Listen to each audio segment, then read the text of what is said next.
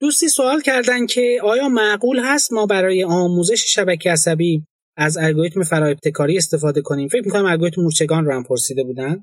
اصلا این کار درسته.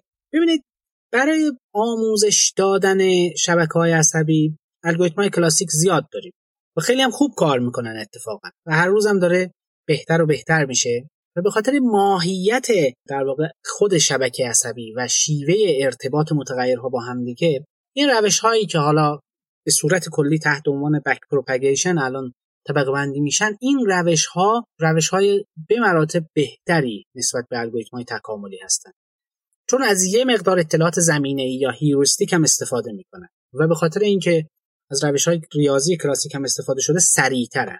و واقعا خیلی وقتها الگوریتم های تکاملی نمی‌تونن به خوبی اینها عمل بکنن. مگر اینکه شما تابع هزینه خاصی رو و در واقع performance index خاصی رو رو شبکه عصبی تعریف کرده باشید. وگرنه با مثلا یک index MSE mean squared error با این عملا شما بهترین جواب رو با الگوریتم های کلاسیک می‌تونید بگیرید. اغلب یعنی اینها این الگوریتم هایی که به صورت الگوریتم های کلاسیک می‌شناسیم over perform می‌کنن الگوریتم های فرا ابتکاری و تکاملی رو. خیلی بهتر از اونها کار می‌کنن. و به خاطر همین من فکر می‌کنم که این انتخاب مناسبی نیست. حالا بعضا این مرسوم هست به خاطر اینکه دیگه اصطلاح آمیانش رو استفاده کنم. اصطلاح هم پیازداغش رو می‌خوان زیاد کنن تو بعضی از مقالات. میان این ترکیب رو انجام میدن و اینها. واقعا خیلی وقتها خوب جواب نمیده. هستن نمیگم کلا نفیش نمی‌کنم.